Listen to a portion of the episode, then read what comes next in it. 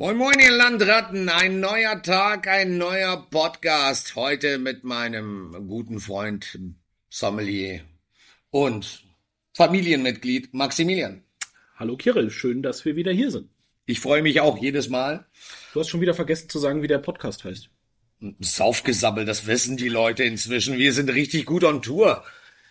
Ja, aber äh, stetig Wasser hüllt den Stein. Also man muss den Namen ja immer wieder raushauen, damit er den Leuten in den Kopf geht. Du meinst diese eine bestimmte Werbung für, für äh, dieses eine Erfrischungsgetränk mit Koffein und äh, dunkler Farbe, dass die festgestellt haben, dass man fünfmal es sagen muss, damit es im Kopf bleibt. Also, Leute, saufgesabbel, saufgesabbel, saufgesabbel, saufgesabbel, saufgesabbel! Let's get ready to rumble, mein Freund. Was haben wir heute?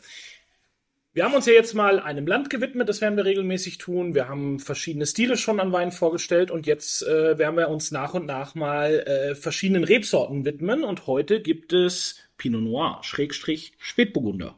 Ist das dasselbe? Das ist das gleiche, ja.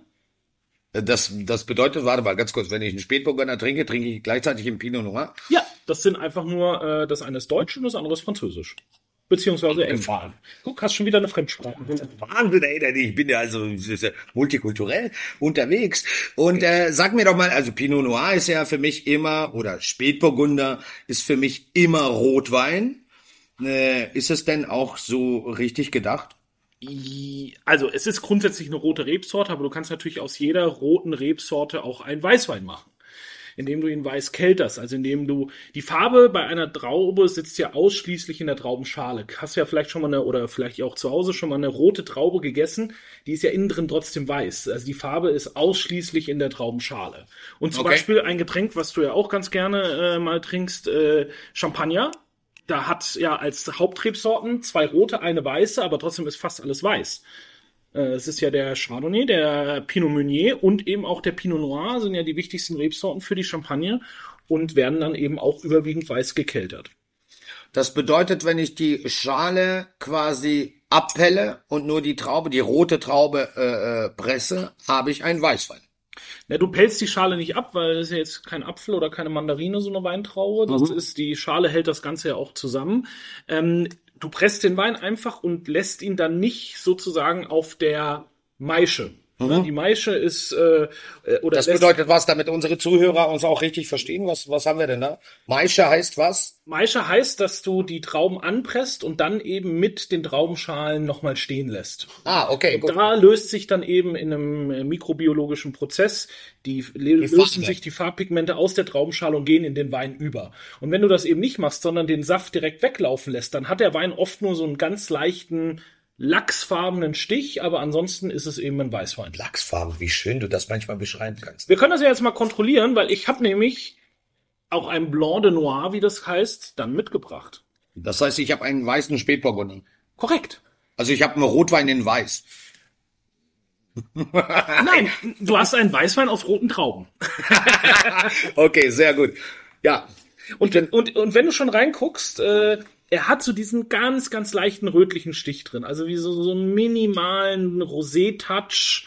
Ähm, aber, also wir reden hier über Nuancen.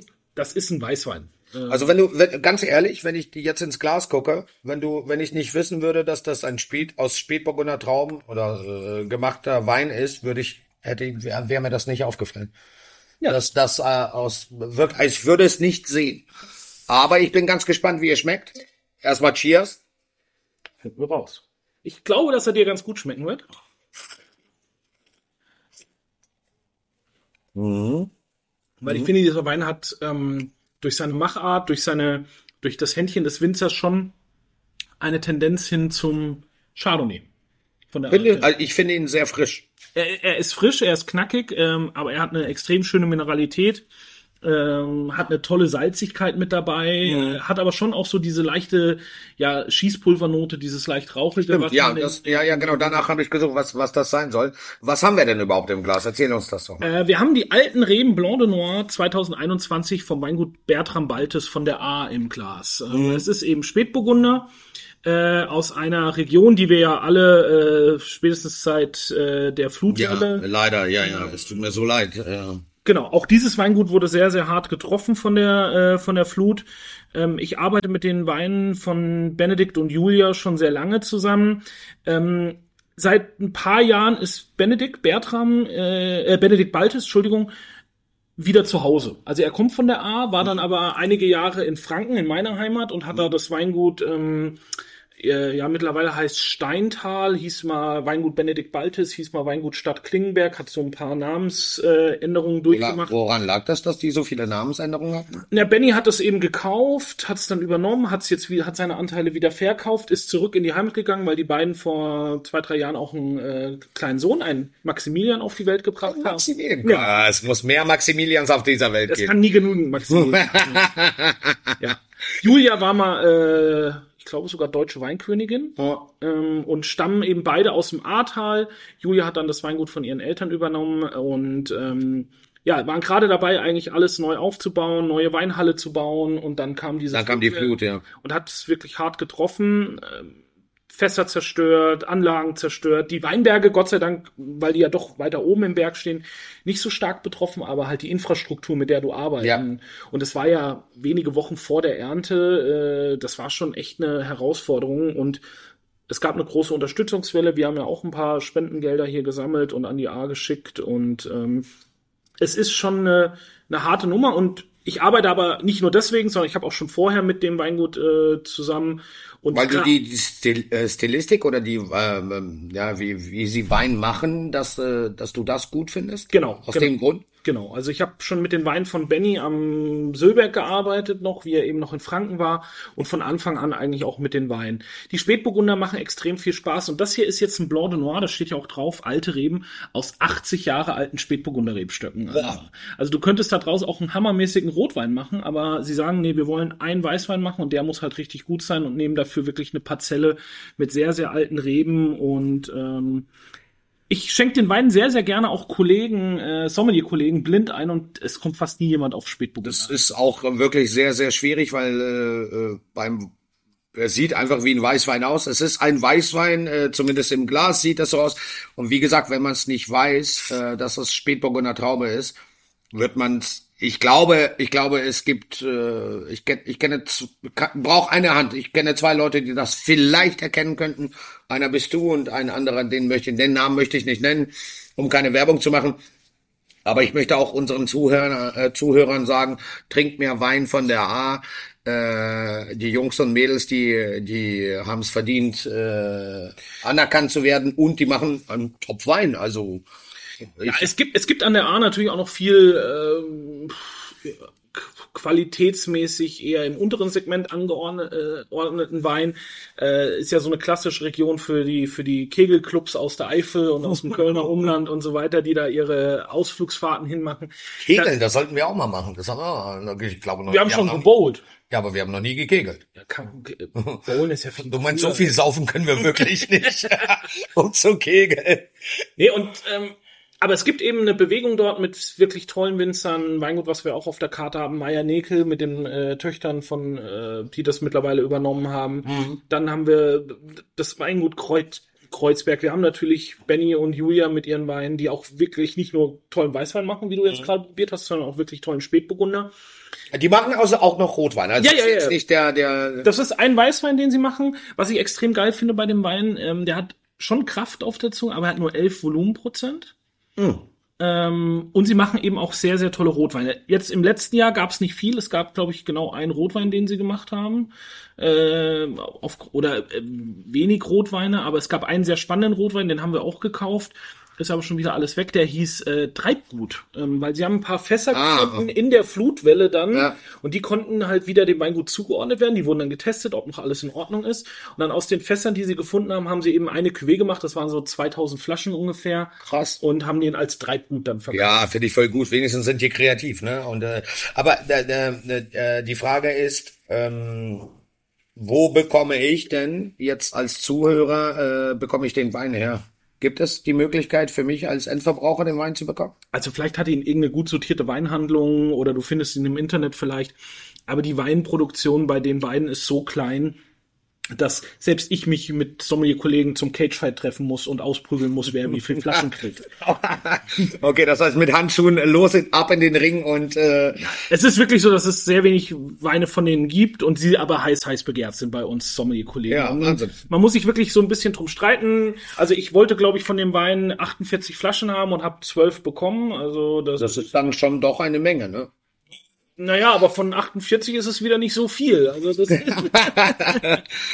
Max, was äh, würden wir denn äh, dazu essen? Zu diesem unfassbar äh, frischen, spritzigen, angenehmen Spätburgunder in Weiß. Was würdest du einem Gast bei uns empfehlen?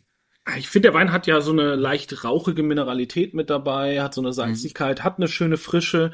Ich könnte mir dazu jetzt so ein, ja, so ein geräuchertes Forellenfilet vorstellen. Bisschen, Meinst du das Raucharoma? Das, das, also das, ja, das, Über- das, das geht dann schön in den Wein über oder der Wein verstärkt es noch so ein bisschen. Ich finde, das wird eine ganz, das wird eine ganz, ganz tolle Harmonie werden. Und äh, dazu dann so ein bisschen so eine Zitruscreme, vielleicht so ein bisschen eingelegten Blumenkohl, ähm, sowas könnte ich mir echt mit weißer Schokolade, Blumenkohl mit weißer Schokolade. Habe ich bei äh, Sven Elverfeld äh, das erste Mal gegessen. Äh, Couscous vom Blumenkohl mit weißer Schokolade. Fand ich fantastisch und glaube auch, dass das hierzu sehr gut passen würde. Ich glaube, meine Mutter äh, wundert sich gerade, was mit mir los ist, dass ich Blumenkohl. Weil ja Wieso hast du als Kind nie Blumenkohl gegessen? Ich hasse Blumenkohl. Das ist, das ist so ein Hass. Und dann im viel, äh, naja, wobei, gut gemacht, aber du isst doch, doch, ich war doch mit dir schon mal essen und da war auch Blumenkohl im Gericht. ich, ich esse es, aber ähm, wenn auch so ein Püree oder so dabei ist, aber ähm, Nicht dein Favorit. so, so eine so eine traumatische Kindheitserinnerung von uns ist äh, überbackener Blumenkohl, also mit Schinken und Käse, so einen ganzen Blumenkohl. Und das war das Lieblingsessen meiner Schwester. Und immer wenn sie mich ärgern wollte, weil sie wusste, dass ich das hasse, hat sie sich das gewünscht. Und, ja, genau. Also ich mag's bis heute nicht. Und aber so ein bisschen Blumenkohl ist okay, aber Alles klar, dann muss ich ja wohl äh, unsere Köche anweisen, öfter Blumenkohl zu kochen. nee, es kommt auf die Verbotsliste mit Fischstäbchen.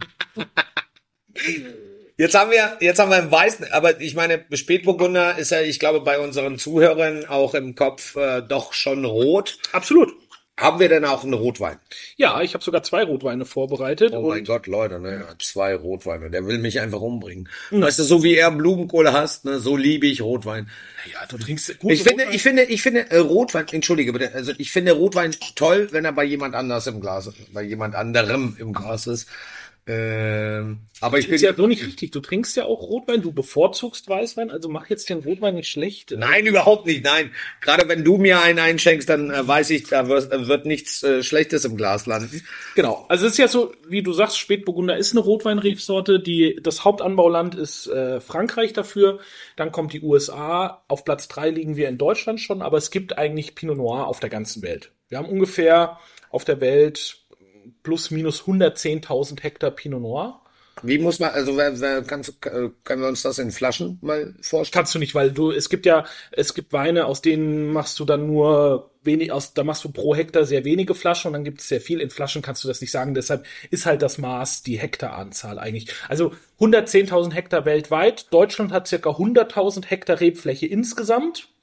Also, und davon sind circa 11 bis 12.000 Hektar Spätburgunder.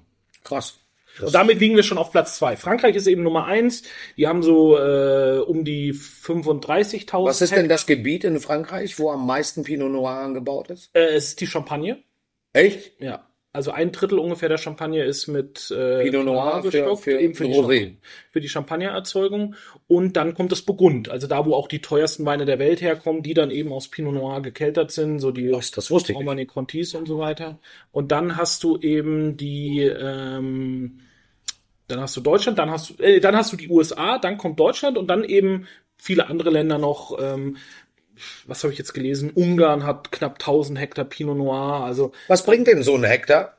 Also kann man das, oh, Pi mal Daumen. Also ich meine, das kann, ich Also wenn du wirklich einen absoluten Topwein erzeugen willst, dann reden wir über circa 3000 Liter, also so drei, ein Hektar, 3000, so wenig? ja, Das ist ja. ja Wahnsinn. Also du kannst auch mehr, also wenn du Masse produzieren willst, machst du so 10.000 äh, Liter auf einen Hektar. Ähm, das ist dann aber schon wirklich, das schaffen auch viele Rebsorten gar nicht. Ähm, Aber es ist eben, gerade bei Pinot Noir bewegst du dich wahrscheinlich so in, in der Regel so zwischen 3000 und 5000 Liter pro Hektar. Wahnsinn. Äh, manchmal sogar noch deutlich weniger. Also so diese absoluten Top-Weine, da reden wir dann vielleicht Apropos, warte ganz kurz, deutlich weniger äh, habe ich auch äh, äh, äh, in der Kehle. Was, was haben wir denn jetzt im Glas? Ich habe jetzt für diesen Podcast. Erst Wasser getrunken, ne? Leute, ihr könnt Du hast auch schon einen Schluck Wasser getrunken. Ja, ich habe auch schon einen Schluck. Weil ich meine, äh, wir müssen ja mal hier. Mein Hals war so trocken. Ja, deswegen trink doch Wein. Ja. ähm, Was haben wir im Glas? Komm, ich, Ich ich, ich, merke schon, dass ich dich jetzt aus, aus dem Konzept kurz bringen nö, kann. bringst du gar nicht. Mit sowas bringst du mich nie auf. ich weiß. Ich habe, ich habe jetzt keine klassischen Pinot Noir Region ausgewählt. Na klar hätten wir jetzt irgendwie auch einen deutschen und einen französischen Pinot Noir machen können, aber ich habe einfach jetzt mal zwei Weine, zwei Rotweine noch ausgesucht aus Regionen, die man vielleicht für Rotwein gar nicht oder für frischen, eleganten Rotwein, was Pinot Noir ja in der Regel ist, gar nicht so auf dem Schirm hat. Und das erste ist jetzt äh, von unseren Nachbarn aus der Schweiz ein Wein. Was? Das ist ein Schweizer? Das ist ein Schweizer. Das kommt aus Graubünden, also aus der deutschsprachigen Schweiz, vom Weingut Donatsch, 2018er Pinot Noir Passion. Zum Ochsen steht hier drauf. Ja, so heißt das. Wenn du den gesoffen hast, dann hast du zum Ochsen. Nee, nee, nee, nee, nee. Aber passt bestimmt gut zu so einem geschmorten Ochsenbäckchen. Das ist. Das stimmt, äh, ja. Also riechen tut er auf jeden Fall genau richtig. Nein, also die Schweiz hat auch relativ viel Pinot Noir, ähm, Wahnsinn. knapp 4000 Hektar. Und das Weingut Donatsch gehört da sicherlich zu den führenden Betrieben. Ähm, und ich habe jetzt, wie gesagt, einfach mal Pinot Noirs ausgesucht, die man vielleicht nicht im ersten Moment auf dem Schirm hat. Weil klar hätten wir jetzt auch was aus dem Burgund machen können, aber das machen wir vielleicht noch mal extra, das Burgund. Ja, ich finde das aber eher spannend, dass man eben nicht äh, die, die Klassiker rausholt, sondern äh, wie gesagt, also mich hast du auf jeden Fall gerade überrascht. Schweiz, Pinot Noir, habe ich auf keinen Fall auf dem Schirm gehabt. Gut, ich bin jetzt natürlich, wie du auch schon sagtest, nicht so der Rotweintrinker. Ich präferiere nicht Rotwein, sondern Weißwein. Aber dass die, dass die einen äh, Rotwein machen und in der Qualität, ich finde, ich finde das qualitativ sehr hochwertig, sehr schön in der Nase, äh, ja, geschmortes.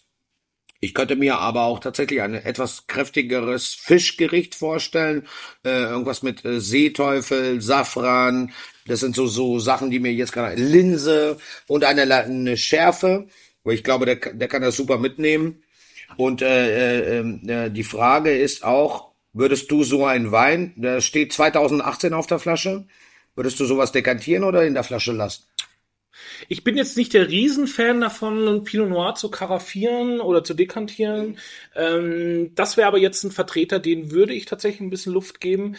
Ähm, ist aber so ein bisschen dem Jahrgang 2018 geschuldet. 18 ist ähnlich wie bei uns in der Schweiz ein sehr äh, kräftiger, äh, heißer Jahrgang gewesen, auch sehr trockener Jahrgang. Von daher hat der Wein schon ein bisschen mehr Der hat schon Power. bisschen mehr Power, als er es in etwas kühleren Jahrgängen wie 19 oder- oder 21 dann hat. Warte, warte, wa- nur, nur eine kurze Frage äh, zwischendurch, äh, ähm, wegen Kühle. Das fällt mir jetzt ein. Jetzt stellen sich, glaube ich, viele die Frage, wie trinkt man denn Rotwein? Muss der, muss der 18 Grad haben? Wie viel Grad sollte so ein, wie viel Grad deines Erachtens nach sollte ein Rotwein mit äh, äh, getrunken werden? Mit wie viel Grad sollte er getrunken werden?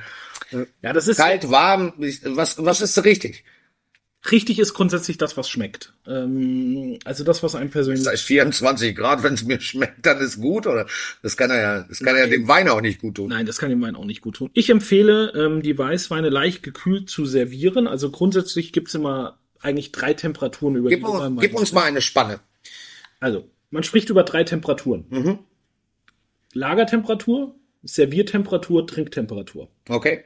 Lagertemperatur würde ich jetzt für die meisten Weine so äh, 13 bis 15 Grad empfehlen. Bei den Rotweinen. Wir sind bei den Rotweinen. auch bei den Weißweinen, weil da entwickeln sich die Weine am schönsten. Also wenn du, 13 bis 15. ja, Okay. Ja. das konstant halten, wenn du einen schönen Keller hast oder einen guten Kühlschrank, äh, das ist eigentlich das Beste, um Weine reifen zu lassen. Also da geht es um die Langzeitlagerung. Dann entscheidest du dich, oh, heute Abend kommen Freunde zu Besuch, ich will eine schöne Flasche Rotwein öffnen, dann nehme ich den und äh, pack den in meinen Weinkühlschrank und den würde ich auf 15 Grad einstellen. Also wir Okay. halt, wir hier im Kindfels haben auch alle Rotweine auf 15 Grad liegen. Ähm, Im Sommer mache ich den oft aber auch auf 14 runter, dass die noch mal einen Ticken kühler sind, weil dann kommen wir nämlich zu dem Punkt, wo ich jetzt bin. Äh, da hole ich die Flasche aus dem Kühlschrank, ich habe sie in der Hand, ich trage sie zum Tisch, Dann haben wir ja die Gläser, die haben ja Raumtemperatur und die liegt, wie wir. Das macht man ja zu Hause also wenn es nach, nach Herrn Habeck geht, liegt sie zwischen 16 und 19 Grad. In der Regel ist sie etwas Ja, höher. ja. Ähm, da haben wir 22, 23, 24 Grad, gerade jetzt im Winter, wenn die Heizung eben auch läuft. Und die Gläser haben ja auch diese Temperatur. Ja, genau. Und von daher ist es eben wichtig, dass der Rotwein nicht zu warm schon ins Glas kommt, weil er nimmt ja sofort nimmt, die ja, ja, genau. Durch die Fläche, ne? Genau, über die Fläche und steigert seine Temperatur wirklich in kürzester Zeit um ein, zwei Grad. Mhm. So geht sie eben nach oben und das ist eben, ähm, dann landen wir bei einer Trinktemperatur von circa 18 bis 19 Grad und das ist für diese Weine perfekt. Okay. Oder für die meisten Rotweine perfekt. Aber findest du, findest du auch, dass man einen Rotwein etwas kühler trinken darf? Ja, also, wir machen das ja was hier mir so. neulich irgendwann, ich, ich weiß gar nicht mehr, das, das muss letzte Woche gewesen sein, da hast du mir einen Rotwein, der, der etwas ge wirklich gekühlter war. Da haben wir äh, zusammen einen Rotwein verkostet. Fand ich, fand ich ganz witzig, weil er, er war eigentlich schon gefühlt kalt für einen Rotwein. Äh, ich glaube, er hatte 10, 11 Grad. Ja, kann sein. Mache ich Und- immer mal gerne und ich mache das. Ah, das heißt, das ist erlaubt. Ja, ja. Also erlaubt ist, was gefällt. Und es gibt durchaus Rotweine, wenn die so eine Leichtigkeit haben, wenn die so eine extreme Frische haben, dann kannst du diese Frische natürlich auch nochmal unterstreichen, wenn du ihn auch noch ein, zwei Grad kühler machst. Also wir machen das Spiel hier auch gerne mit den Gästen und probiert es durchaus auch mal zu Hause aus. Nehmt euch mal einen Wein und beobachtet ihn einfach mal, wie er sich verändert. Trinkt ihn frisch aus dem Kühlschrank zum Beispiel mal. Nehmt ihn dann, wenn er ein bisschen draußen steht. Nehmt aber auch vielleicht mal eine Flasche, die zu warm ist. Und dann seht ihr wirklich den Unterschied. Also das wirklich als Tipp für euch zu Hause. Und je wärmer ein Wein wird, der größte Faktor ist dann der, der, das Thema Alkohol. Es wird einfach immer präsenter. Also der Alkohol kommt, wenn der Wein Okay. zu warm wird, immer deutlicher. Und da merkst du dann oft, ist der Alkohol wirklich gut eingebunden? Ist er es nicht? Ähm, steht er irgendwie daneben? Stört er? Und Mhm. das ist halt ein großes Problem, wenn Wein zu warm ist. Ähm, Gerade bei ich- Rotwein dann wahrscheinlich. Ne? Ja, in erster Linie. Weißwein, Weißwein, ich trinke jetzt auch nicht jeden Weißwein auf, auf 5 Grad. Also das mag ich auch nicht. Nein, auch das, also ich sage immer in Deutschland, die meisten Weißweine werden zu kalt getrunken und die meisten Rotweine werden zu warm. Warm getrunken. Ne? Ja, weil jeder hat irgendwie im Kopf dieses Thema äh, Raumtemperatur. Ja. Und es ist ja auch so, wenn du zu den meisten nach Hause kommst, steht der Rotwein irgendwie so mit in der Küche unter der Ablage oder so. Oder auch in vielen Restaurants siehst du ihn so über der Kaffeemaschine im Regal Mm. stehen dann nimmt der Kellner ihn da oben raus. Wir, wollen- wir wollen es warm halten, weißt du, dann wird der Wein ja besser, oder? Ja, und ich sag halt immer, wenn ich so einen Wein, der 23, 24 Grad, Grad hat, ins Glas Ja. bekomme, wenn ich das möchte, gehe ich auf den Weihnachtsmarkt und trinke Glühwein. Sehr, sehr gut, sehr gut. Das heißt, nur einmal ganz kurz als als äh, Resümee oder nein, als Tipp für für unsere Zuhörer: ähm, ein Rotwein zwischen 15 und 18 Grad. genau, genau. 15, Das habe ich richtig verstanden, oder? Also wenn du zum Beispiel so einen kräftigen Bordeaux oder Syrah hast, da kannst du schon so mit 17, 18 loslegen, weil der sich bei 19, 20 Grad besser zeigt. Ja. Pinot Noir kommt in der Regel aus kühleren Regionen, mag es auch ein bisschen kühler, ist, hat mehr Säure, hat mehr Frische. Ist dann auch besser äh, oder oder im Glas, wenn er kühler ist. Genau. Äh, Auch. äh, Und, und, das schöner. Schöne, und das Schöne ist ja, warm wird er von alleine. Aber wenn er schon mal im Glas ist, ihn wieder kalt zu machen, das ist relativ schwierig. ähm, nee, aber viele Leute haben halt diese Regel Raumtemperatur im Kopf. Und da sage ich immer, naja, die Regel stammt halt aus einer Zeit, wo die Ritterburgen keine Fensterscheiben hatten und äh, Ja. es in so einem Burggemäuer doch deutlich kühler war. Sag es ruhig, wie du denkst. ne? Du hast dich gerade, du hast dich gerade zusammenreißen müssen. Nee, und, und das ist jetzt ein Wein, der hat eine geile Frische, der hat, trotzdem merken wir natürlich den warmen Jahrgang mit 2018. Und die Schweiz hat halt ein Problem. Wie alles in der Schweiz. Es ist, Es ist neutral. Nein, es ist teuer. Also, sage ich doch.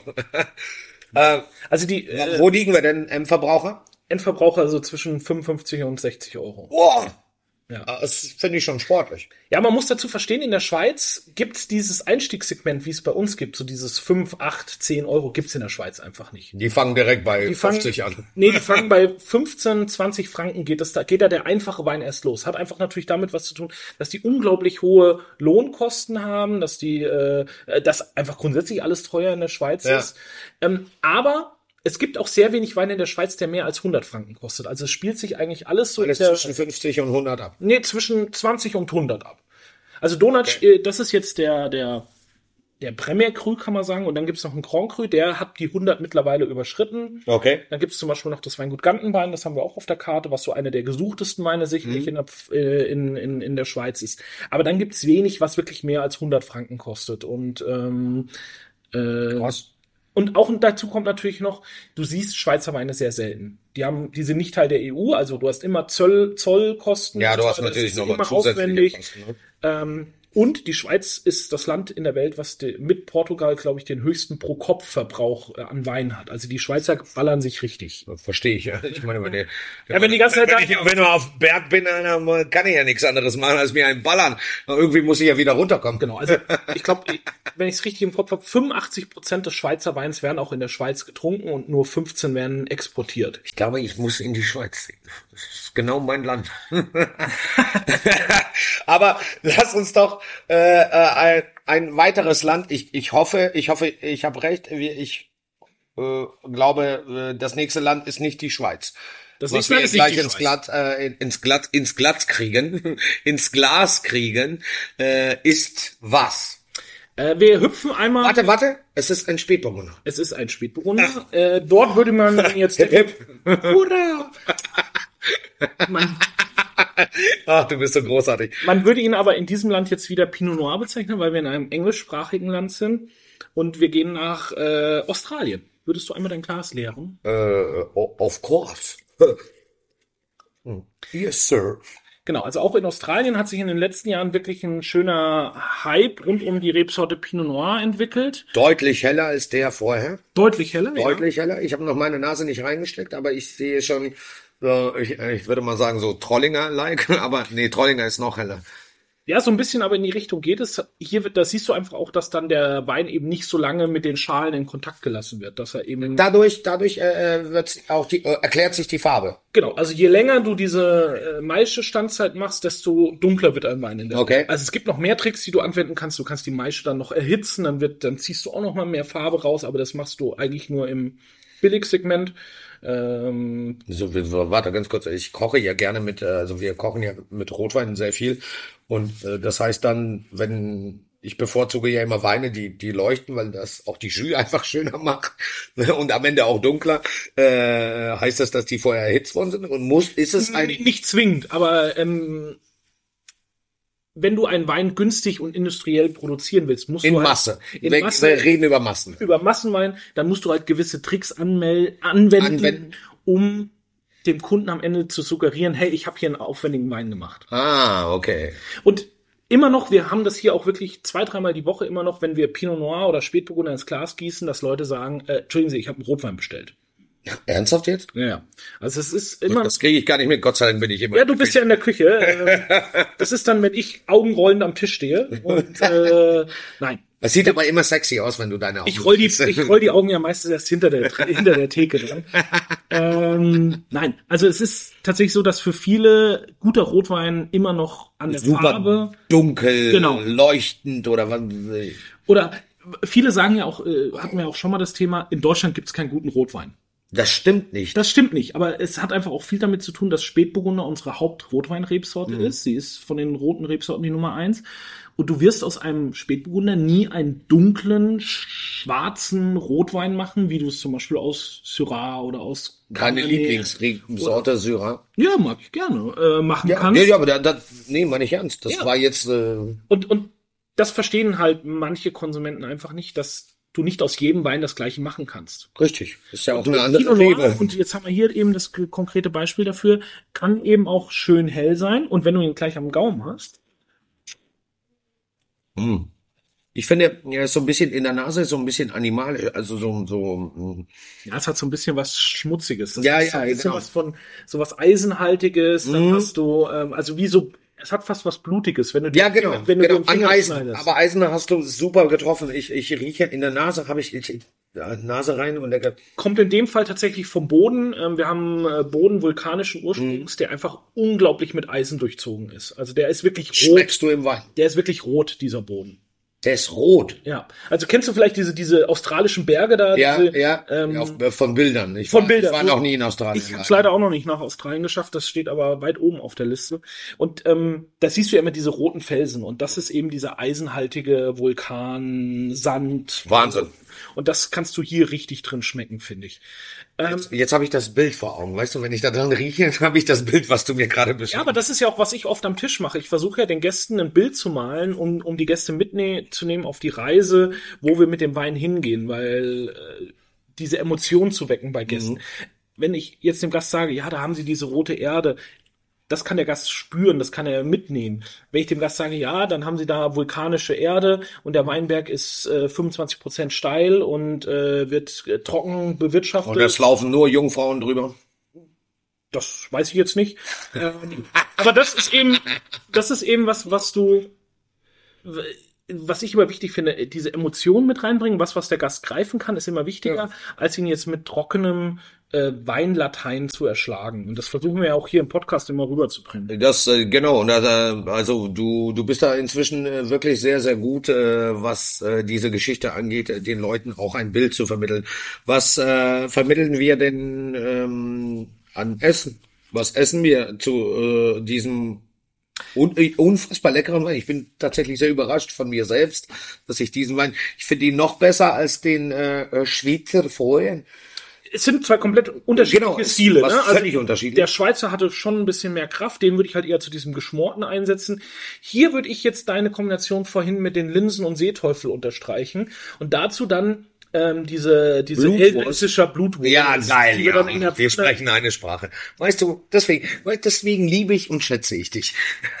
Ich bin, Aber das kannst du auch geil zu zu so einem, ähm, ich denke jetzt an so was wäre denn außergewöhnlich dazu zu essen? Lammcurry. Oh, das, jetzt, jetzt fängst du mich an zu fordern. Also jetzt denke ich Ich versuche so, gerade so im Kopf äh, das zusammenzusetzen. Äh, dann so ein bisschen so diese indischen Gewürze. Das, Koriander, das finde ich, würde ich ganz geil finden. Fenchelsaat, äh, äh, höre ich gerade in meinem Hirn. Äh, ja, da, warte, jetzt muss ich ja noch, noch mal, Leute, ich muss einmal mit dir noch mal anstoßen. Stimmt, ja, das könnte tatsächlich, liebe Leute, also das, was Max kann, ist Geschmack. Das muss man einfach mal so sagen. Er hat eine schöne Saftigkeit, er hat eine geile Säure. Der, der, das lockert dann halt so ein Curry auch Das überwiegt auch, es ist sehr gut ausbalanciert. Ein toller, toller Wein und macht richtig Spaß. Äh, und Lammcurry bin ich bei dir. Ich würde relativ viel Koriander, ich liebe einfach Koriander. Vielleicht liegt es daran. Äh, aber für unsere Zuhörer, wo kriegt man den, kriegt man den Wein äh, irgendwo besorgt? auch geringe Mengen, die davon nach Deutschland Mhm. kommen. Ähm, ich habe gerade beim Importeur gesehen, er ist schon ausverkauft, äh, der Jahrgang. Das ist jetzt der 20er. Ich weiß nicht, ob es schon 21 gibt. Wir haben zum Beispiel auch noch 19 auf der Karte, also wir haben noch 25. Ähm, das ist der Einstiegswein von William Downey. Ähm, wir sind eben in Gippsland, das ist äh, östlich von Melbourne, äh, wirklich eine der kühleren Ecken an der Südküste Australiens, wo du eben die Einflüsse schon aus der Antarktis hast. Ähm, ich kann es ja mal wieder sagen, äh, es gibt bei unserem Freund Hendrik Thoma. Ich glaube, Hendrik muss mal in den Podcast. Ja, ich glaube auch. Ich glaube, wir sollten dringend Hendrik einladen, weil so Oder viele. Weine wie wir von, von Montrachet Money fände ich viel besser. Aber so viele Weine wie wir von ihm präsentieren äh, oder durch ihn haben, was wir ja auch wirklich sehr gerne haben, weil er einfach tolle Weine aussucht, tolle Winzer aussucht, kleine Winzer aussucht, nicht diese Masse, ähm, finde ich das immer großartig. Die Frage ist, wenn äh, der Endverbraucher da kann auch bei Wein am Limit heißt, äh, heißt ja der Genau, der. Online-Shop. Ich glaube, viele Stammgäste von uns sind da auch selber Ja. Kunde. Und ähm, genau, der liegt bei, ich glaube, 36 Euro, habe ich vorhin nachgeguckt. Das ist ja sogar bezahlt. Ja. Das heißt, man könnte auch zwei Fläschchen noch. Oh, Trinken. man kann auch zwei Flaschen davon trinken. Ich habe tatsächlich äh, William Downey kennengelernt, ähm, wie ich das erste Mal mit meiner Frau in London war. Ich habe, äh, wir waren in einem guten Restaurant, in einem unserer. Du nimmst mich nie mit. Ich muss das immer wieder. Ich werde das jetzt jedes Podcast werde ich das sagen, bis bis die irgendjemand mal Mitleid hat und mich du mich irgendwann mitnehmen musst. Immer bist du nur mit deiner Frau unterwegs. Wir waren vor ein paar Wochen bei Johannes zusammen, Ja, ohne meine Frau. ja, das war auch sehr schön. Das war auch sehr schön. Auch. Aber das war eine Reise, die ich meiner Frau äh, zu Weihnachten geschenkt habe. Wir waren beim American Football in London. Ah, okay, ja, du bist ja so ein, so ein American Football Fan, ne? Und dann geht man Deine Frau auch, ne? Ja, meine Frau auch. Und dann geht man auch ein bisschen essen. Und das hat uns tatsächlich ein Sommelier in London empfohlen, äh, im Dinner bei Heston. Ziemlich geiles Restaurant im Mandarin Oriental. Ich habe davon gelesen. Und äh, da habe ich den als 2014er getrunken. Das war richtig geil. Also das, die Weine von ihm haben einfach immer Zug. Äh, das ist jetzt der kleine. Es gibt dann auch noch Einzellagen noch mal- noch mal- und so weiter.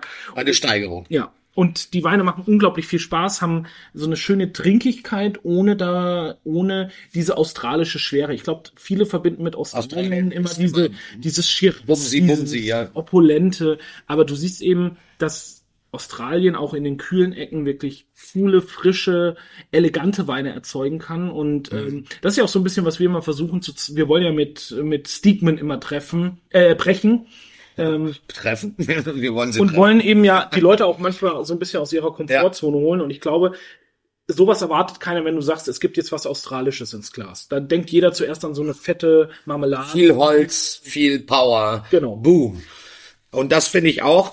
Lass uns doch einmal eine äh, Quintessenz ziehen. Was, was, was können wir denn im Großen und Ganzen über Spätburgunder sagen? Egal aus welcher Region, was? Spätburgunder hat unglaublich viele Facetten. Okay, Spätburgunder ja. wird nie ein schwerer Rotwein sein. Spätburgunder hat immer eine Eleganz mit dabei. Und ähm, es gibt ihn auf der ganzen Welt. Das ist äh, absolut richtig. Aber was ist, wenn ich äh, kein Spätburgunder mag, sondern nur Pinot Noir? Dann solltest du einmal dein Vokabelheft zur Hand nehmen und äh, Sei nicht so fies. Ich wollte eigentlich daraus irgendwie so eine witzige Situation. Naja, ihr, ihr merkt das, ne? Heute gönnt er mir nix. Weißt du, da bin ich, da bin ich nett zu ihm, da gönnt er mir gar nichts. Äh, aber Spätburgunder, äh, nee, ganz kurz. Äh, äh, Spätburgunder, was kann man, man kann alles dazu essen. Fisch, Fleisch, das haben wir ja gerade äh, gesagt. Äh, Ich bin aber auch jemand, ich saufe Spätburgunder auch einfach gern. Das weil das für dich der Rotwein, der rote ist, der süffig ist. er hat einfach kein, in der Regel keinen Schluckwiderstand. Na, endlich spricht er meine Sprache. Ja, also es ist, es macht wirklich, äh, wenn ich abends, wenn du mit Freunden irgendwie bist, dann wird noch eine Pulle aufgerissen und noch eine Pulle. Und die Weine werden oft immer schwerer, immer opulenter. Ja, weil immer alle denken, dass es immer äh, schwerer werden muss. Genau, aber wenn du dann mal so einen Spätburgunder zwischen dann merkst du, wie bei allen wieder die, die, die Augen aufgehen und wie man sagt, oh geil, endlich mal was Frisches auf der Zunge. Äh, to Tobi Knewitz, äh, Tobi Knewitz äh, sagte zu mir und meine Frau, als wir ihn das allererste Mal besucht haben, der sagte, naja, man braucht immer so einen Reparierwein. Und das war, was war bei Tobi Knewitz, das verrate ich jetzt, ich plaudere mal aus dem Nähkästchen, das war äh, Gin Tonic. das war kein Wein. Da hat halt jeder sein äh, Hilfsmittelchen. Ich greife da ja auch ganz gerne mal zu einem Kabinettchen. Kabinettchen. Ja, gut, deine Frau liebt ja Ka- äh, äh, Ja, aber, aber ich finde eben, Pinot hat diese Frische, hat diese Leichtigkeit und es macht einfach wirklich Spaß, ihn zu trinken. Und ähm, das ist, glaube ich, was, was man auch. Pinot Noir ist nie ein Blockbuster, ist nie ein, ist nie ein Sprinter, es ist, ist ein Marathon. Es ist ein Marathonläufer. Ja. Bin ich absolut deiner Meinung, liebe Freunde. Schreibt uns, äh, erzählt uns, fragt uns auf unseren üblichen Kanälen. Äh, lasst es euch alle gut gehen. Max und ich geben uns die größte Mühe, so viel zu trinken, wie wir können. Die Leber muss arbeiten. Heute Spätburgunder, morgen wer weiß, was kommt. Wir schauen, was kommt. Ich sag wieder Danke, es hat viel Spaß gemacht und Danke. Ja, es war sehr, tatsächlich heute sehr äh, informativ, auch für mich persönlich. sehr gut. Ich will dir ja auch immer noch die große weite Weinwelt zeigen. Vielen, vielen Dank, mein Lieber. Ihr Lieben, bis bald und äh, Und tschüss!